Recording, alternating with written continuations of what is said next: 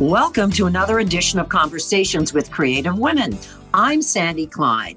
Creativity is what today's guest is all about. Whitney Bolster is the founder and CEO of Ampersand, a female-led, mission-driven creative branding agency. When Whitney gave birth to Ampersand in 2013, it began as a production company, but in the years since, has built more than 50 brands and worked on national campaigns for Google, Lyft, Honeypot, to name just three. As a female-founded agency, Ampersand, which is based in Atlanta, is, and I quote, defying the odds merely by existing and is dedicated to making space for more women to get involved in the industry. The female perspective is gaining on the world, and we are here for it. Now, who could argue with that? So let's meet and get to know Whitney Bolster. Welcome, Whitney, and thanks so much for joining me remotely today from Atlanta. Hi, thank you so much for having me. This is exciting. So I'm going to start with the obvious here. Your last name, Bolster, says it all. I mean, is that truly your last name, or did you just change it to start this company?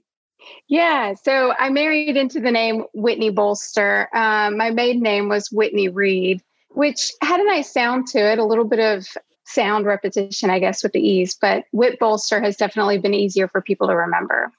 You didn't start out doing this. You got a master's in education. I wanted to be an English professor. I wanted to teach literature. Yeah, I've always loved to read. I've always loved to write. And as a high school English teacher, most of what I did was teach writing. So I've always been a writer. When I was in grad school, getting my lit theory master's degree, I became pregnant with my daughter. And so quit grad school and got an emergency teaching certificate because that was the only way that I could get health insurance to cover her. Tell me what year was that? So that was, let's see, she's 15 now. So that was 2005. Okay.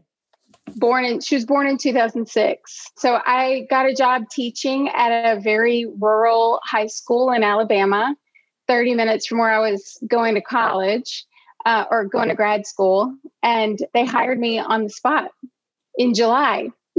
And, handed me some textbooks, and I started teaching a month and a half later. Threw up at the teacher initiation meeting. Because I was in the first trimester. Okay. Yes. So I weathered a lot that year. First job, first child. Were you a single parent? No, I was married to her father at the time, and he was getting his master's degree in wetland biology. Okay. So I ended up teaching, really loved it. Had to go back to school to get an education degree because I had an undergrad in literature, and really fell in love with teaching writing. And so I was an intern in my own classroom while I was pursuing my teaching degree. And I did a lot of research, ethnographic research on how different kinds of families interacted with the institution of school and how that affected literacy. So taught for 7 years. Were you in a rural part of Alabama or more metropolitan? Ish. Well, as metropolitan as Alabama gets, I guess. I was not in Birmingham.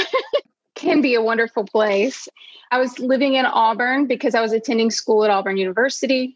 And then I was actually teaching in a mill town 30 minutes outside of Auburn.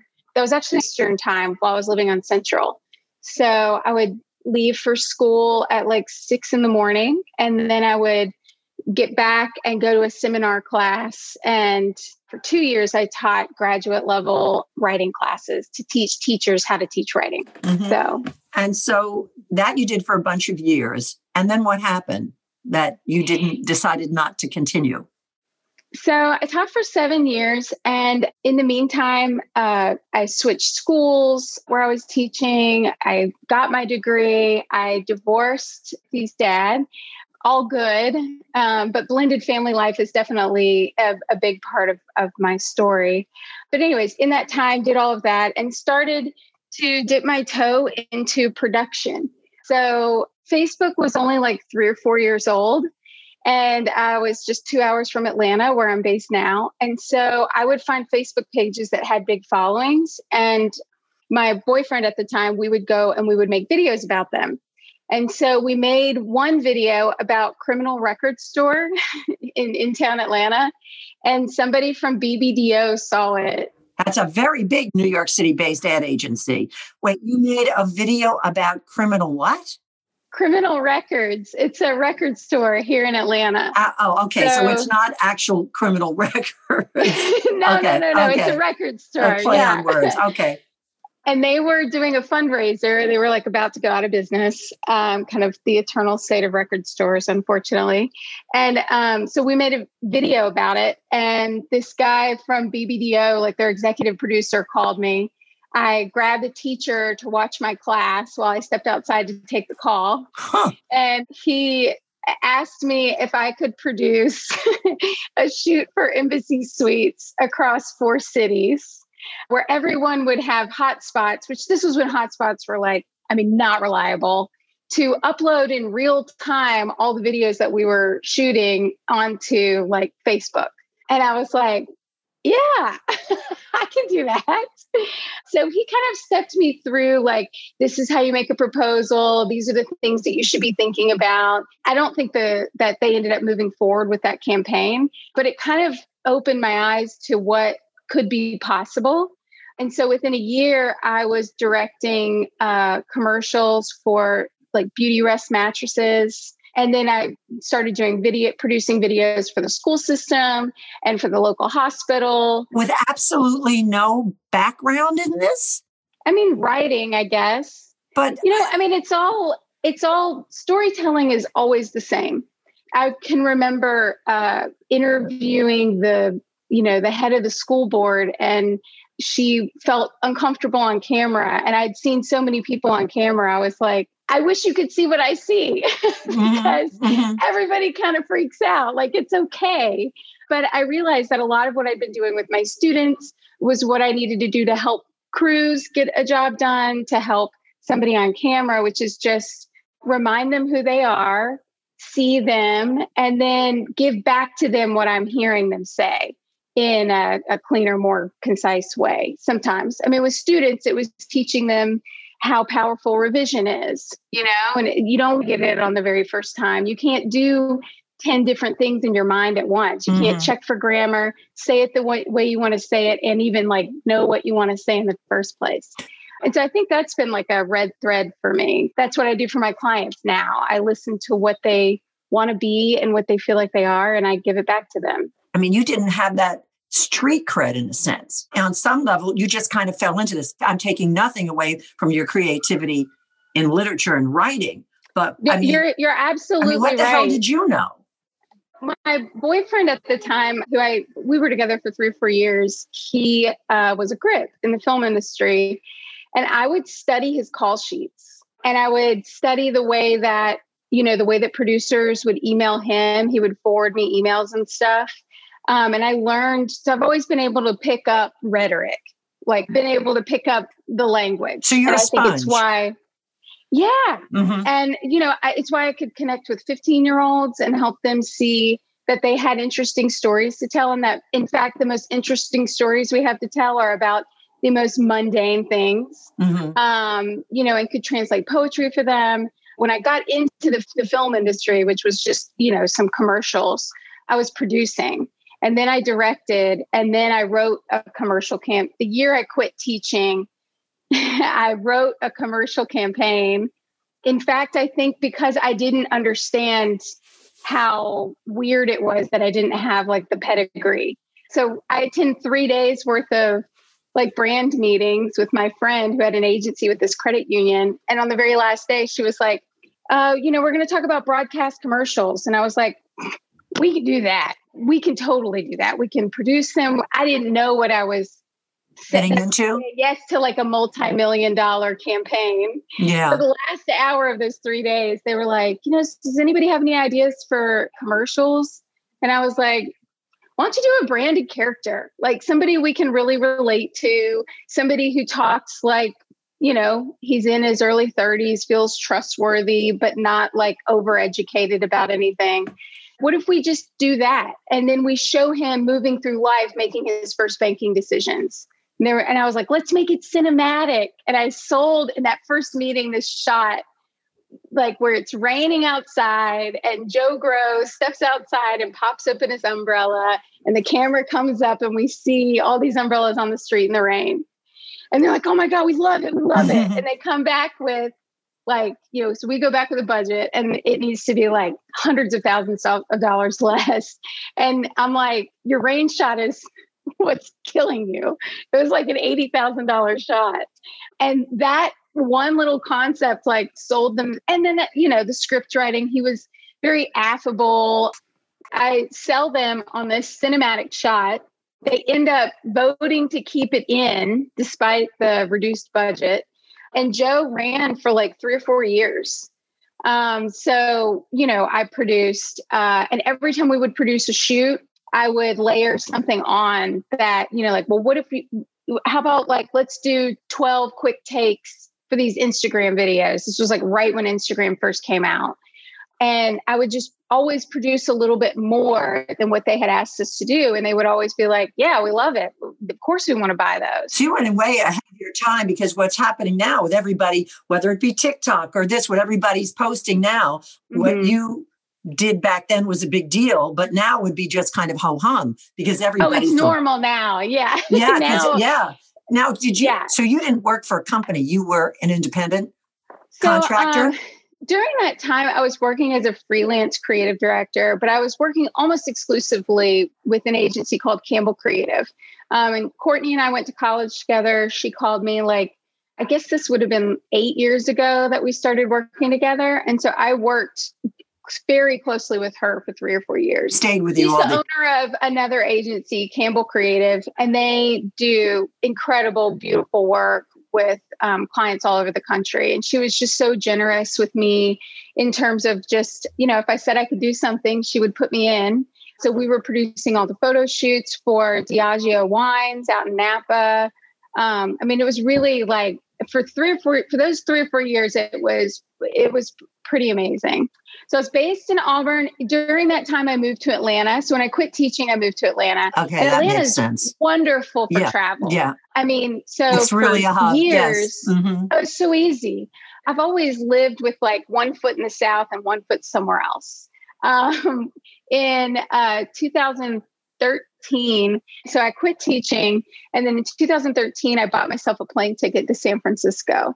You know, had been raising my daughter, was a full-time teacher and a full-time grad student and a graduate teaching assistant. Never had time to do anything like that. And I'd never purchased myself a plane ticket or gone anywhere on my own and really hadn't seen much of the country. I think I went to Colorado once when I was in like 7th grade. And other than that, I was really just in the South. So booked a ticket to fly out to California. And I had been to San Francisco because my friend's aunt lived there. Who is now a very, very dear friend. And something about the timing of that trip, you know, where I was in terms of unlocking my own creativity and honoring myself. I was like 30 years old, like I just turned 30, and it just blew my mind. Like I felt so free. And I actually met with Courtney for the first time in real life since college on that trip. And, you know, met with somebody else, like reached out to them myself to arrange the meetings and then was like, yeah, well, I'm going out there to meet somebody else. So I could see you all there, but I was coordinating all of this. And that just really kicked everything off for me. It made me very, I mean, I just had a wanderlust. I went out to San Francisco at least every other month, started picking up clients there, working with Courtney. And then in recent years, in the last 2 or 3 years, have shifted from being, I still go to the West Coast 3 or 4 times a year, but last year I had an apartment in Brooklyn and New York became this really important hub for me.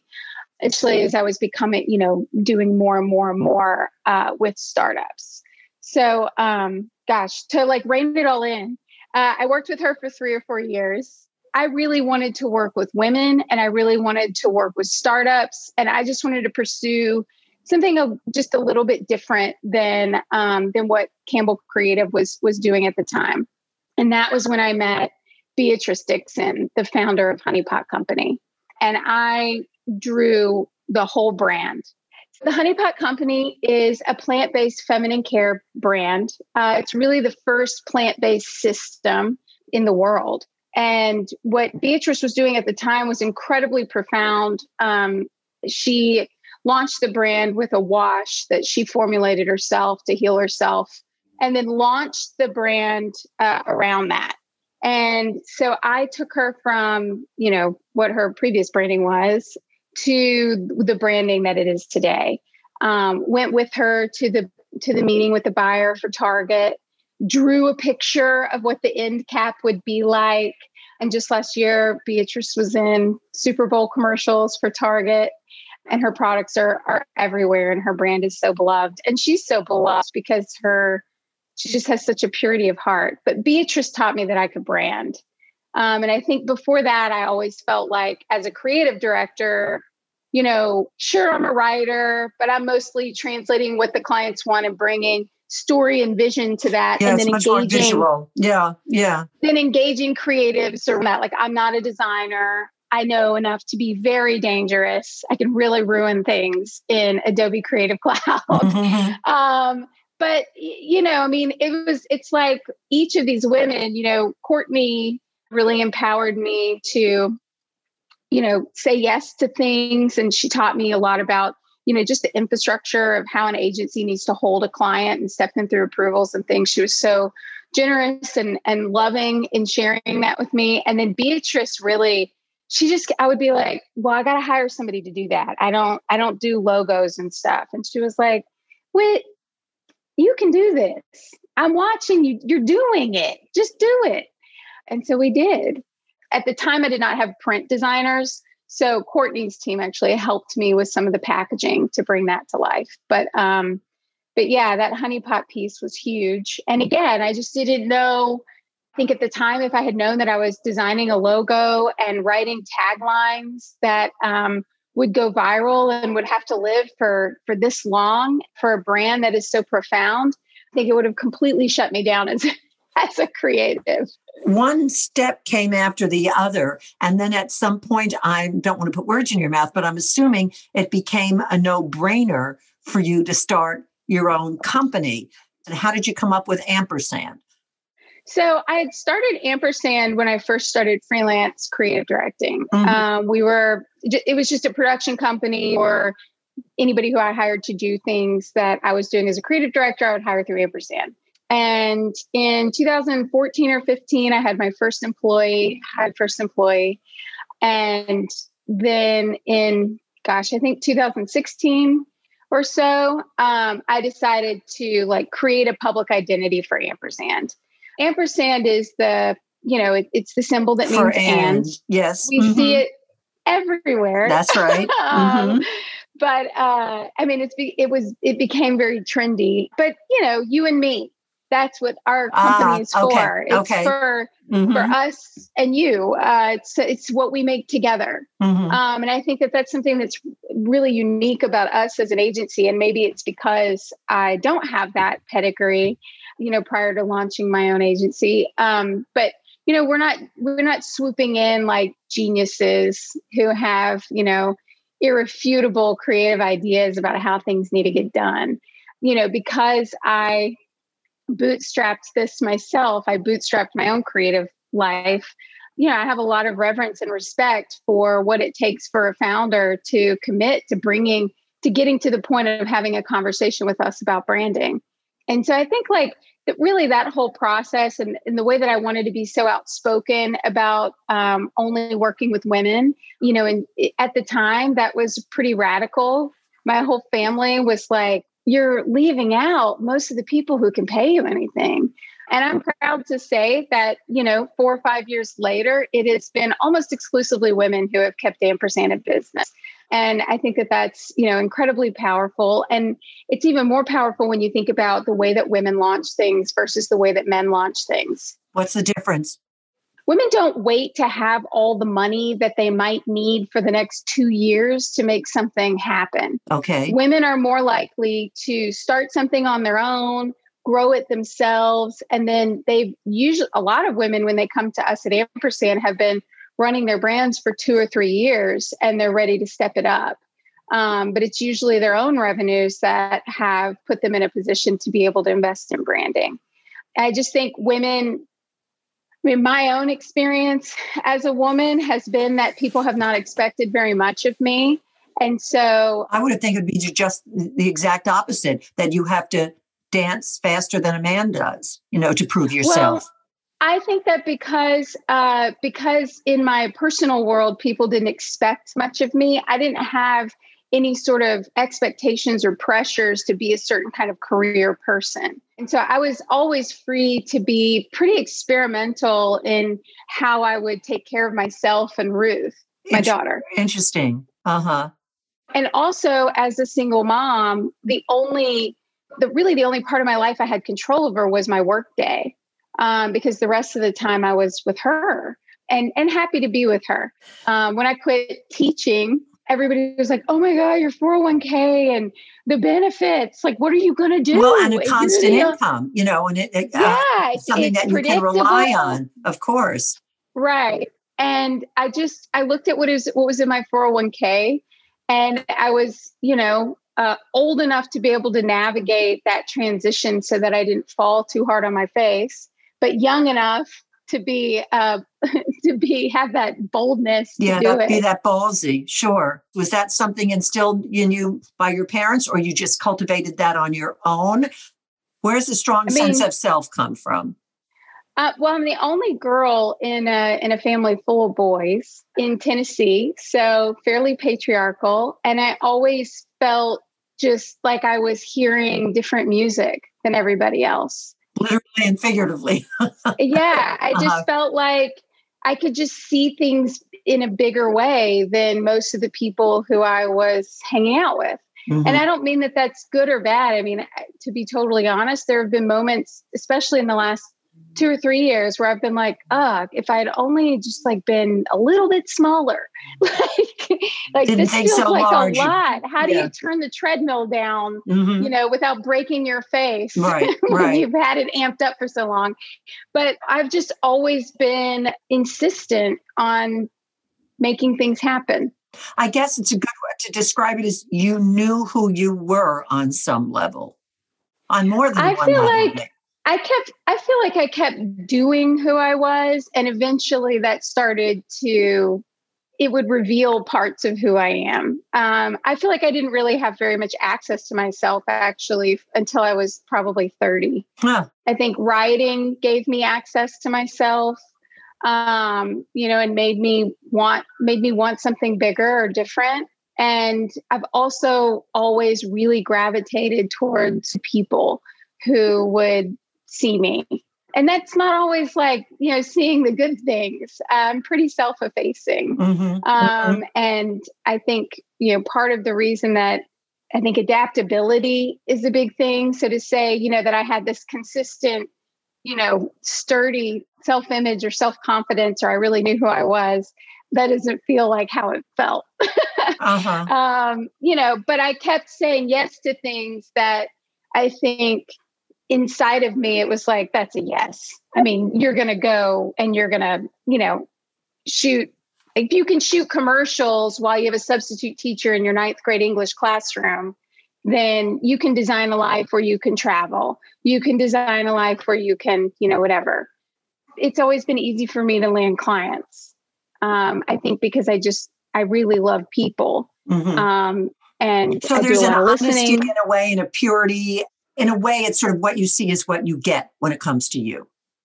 Yeah. And that hasn't always felt comfortable for me or for other people. You know, I mean, that can be uncomfortable, but truth has always been really important for me.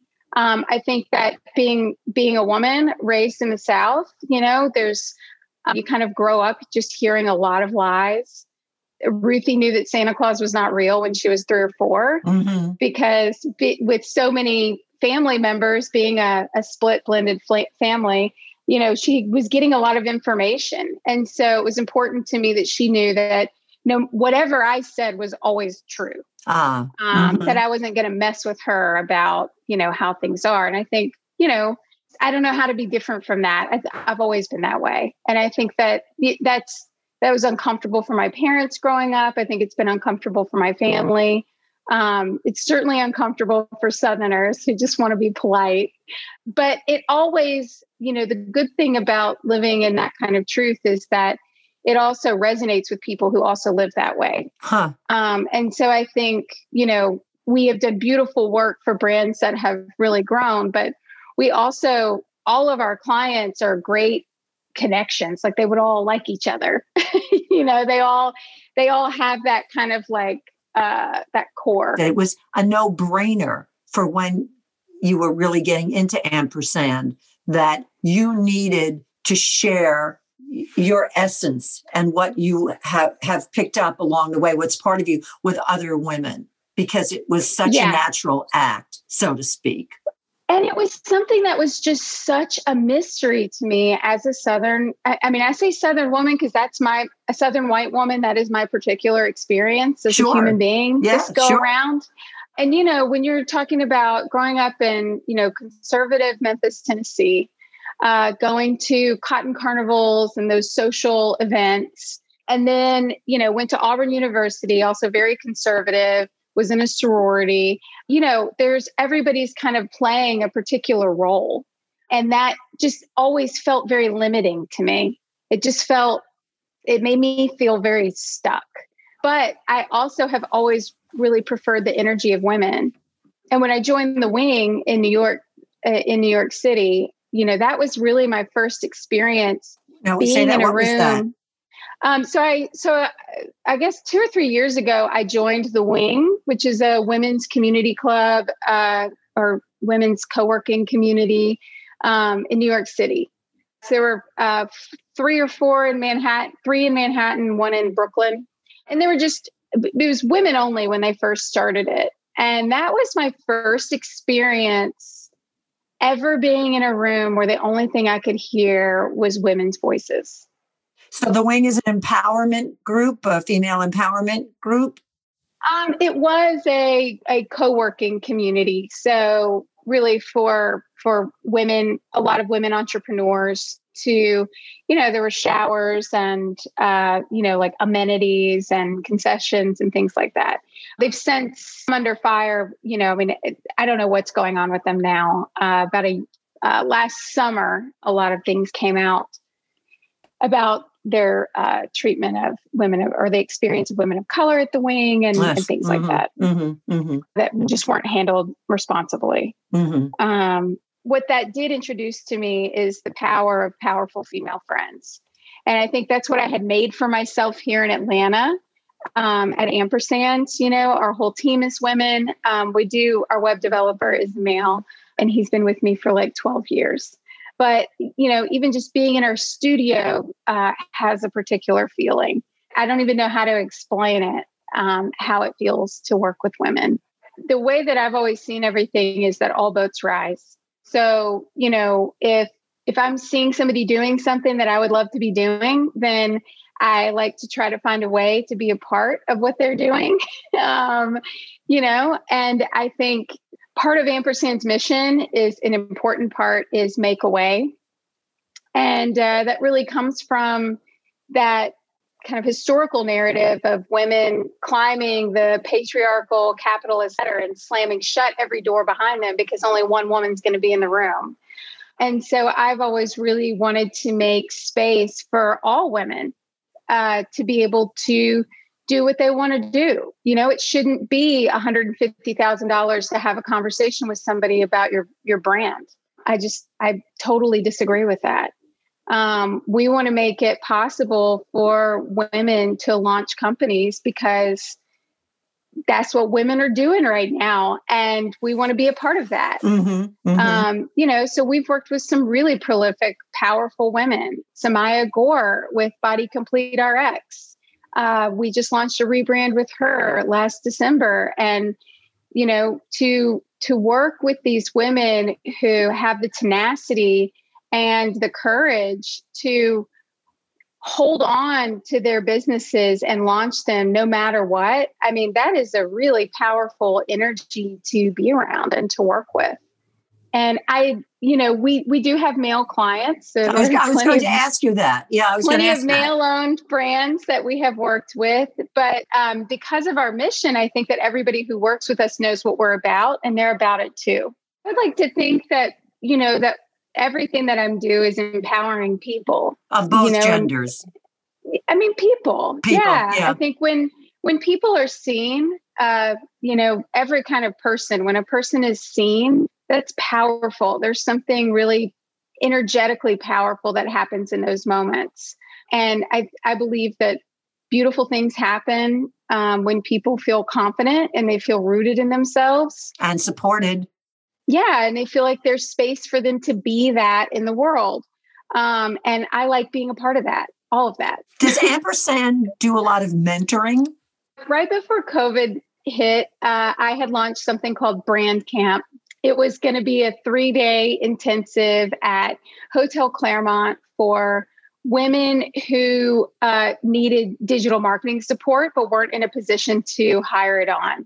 Over the last 2 years, I've learned so much about growth marketing, and there are so many low-hanging fruits that if you just knew to write an email and schedule it to go out, you know, twice a week, saying anything that would help your sales. Wouldn't you do that? Yeah. Uh-huh.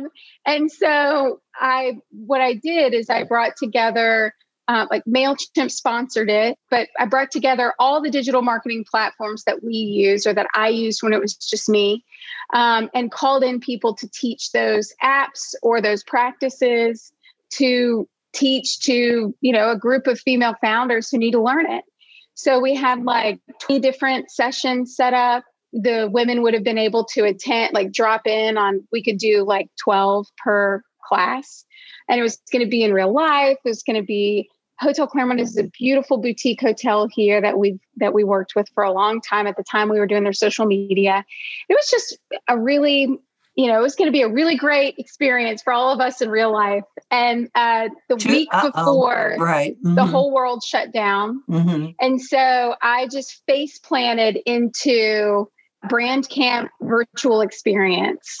And so, yeah, I mean, Brand Camp was definitely born of just wanting to help, wanting to mentor, wanting to give people the tools that they need to do what they need to do with their business. So, yeah, I haven't been able to pick that back up because it was a lot more to coordinate than I had imagined. Than anybody anticipated. Yeah, this just so came out of left field. It's like nothing anybody ever dealt with before. How many women are employed at Ampersand?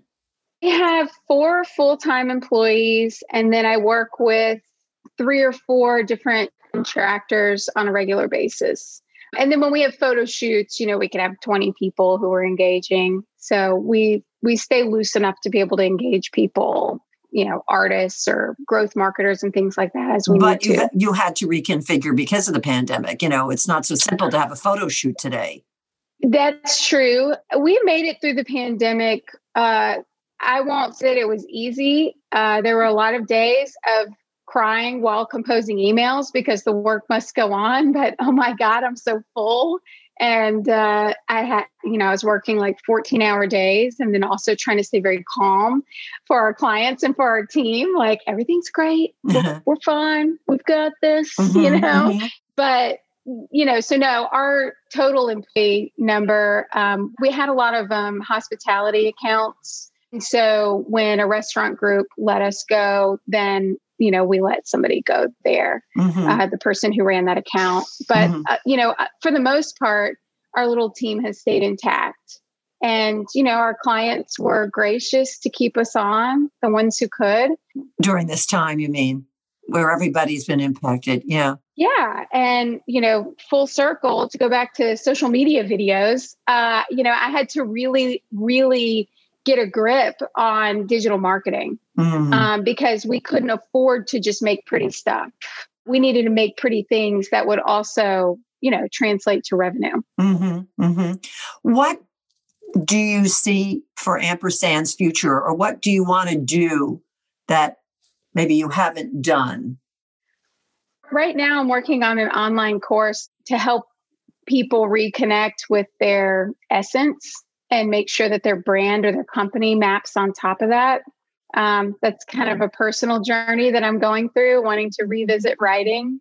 just personally and creatively, and still, run a business. The future for Ampersand, we would just love to meet more women, more entrepreneurs who we can help empower through beautiful branding and smart strategy. Most of my long-term goals have to do with where I'm going to live. Ampersand could keep doing this forever as long as I could just keep changing my world, the view out of my window. I definitely will live in California at some point. And I'll definitely live with your husband, by the way. Yeah. Okay. He's a commercial photographer. And do you employ him? We work together some. Mm-hmm. Yeah. Mm-hmm. I went through a couple of years where I only hired female photographers. And now I would say I really just, he and I have worked together more through the pandemic because we can safely work together. And because he is, obviously he's married to me, so he's quite a feminist.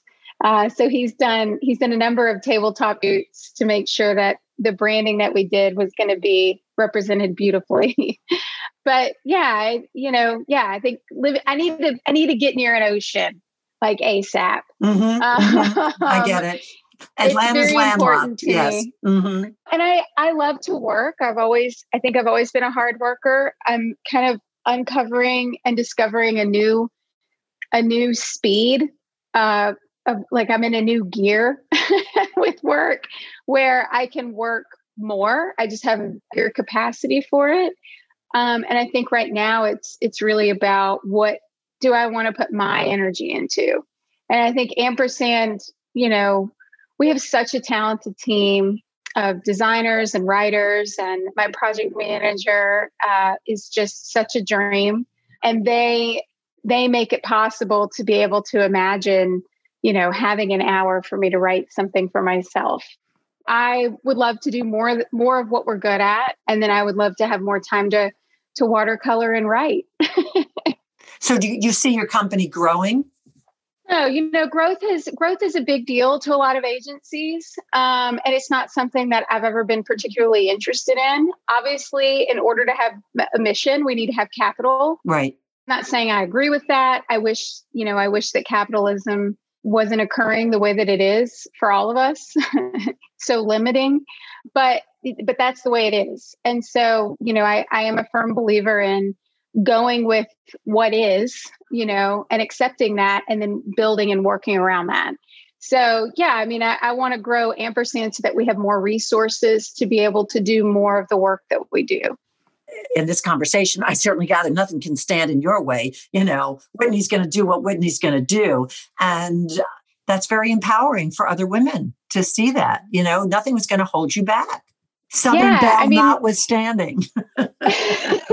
Looking back for sure. But I also just hearing you say that back to me, I'm like, but it's so important that people understand how unglamorous it is and how hard it was and how, I've made mistakes and I've lost friends because I didn't make informed, mature business decisions. I've had all the issues that business owners have without a mentor of my own. And, and I think that, that can be, lots of sleepless nights, lots of being responsible for so many things. And sometimes wondering whoa, are you really thinking about what's in here? Are you really thinking about what you're doing? Right. Especially when we're navigating a world right now that is really, really stepping towards the truth in every way, mm-hmm. And you can either say nothing or, because you're afraid of saying the wrong thing, or you can say the wrong thing sometimes and say the right thing sometimes. Right. And exactly. Own that. Yes. And that's not always easy for people. I've said or done things that I would absolutely do differently now. And some people can evolve through that. And some people can't. Yeah. Yes. Mm-hmm. So I don't want it to seem like everything feels bright and shiny and easy. I'm also a mom. So I have that same feeling of, I'm not doing the mom thing as well as I could be. I'm not doing the work thing as well as I could be. And where am I in that? I'm not even naming myself in that equation. Yeah, you just wish you could shed that skin for once and for all. I think we all sort of suffer through that. Yeah, I think it's endemic in our estrogen, you know? Yeah. And I think that, you know, the more that women can have conversations about these things and hear other women talking about how unglamorous it is, that's empowering. Perfect way to end. Much more continued success and introspection and a move out west near the ocean sounds absolutely divine, but you probably won't leave your Southern essence behind. But Probably not. I enjoyed meeting you and hearing all about Ampersand. Keep us abreast of what goes on in your life. Thank you so much. This has been such a pleasure. I really appreciate it. Oh, totally my pleasure too. And thank you. Join us for another edition of Conversations with Creative Women. I'm Sandy Klein.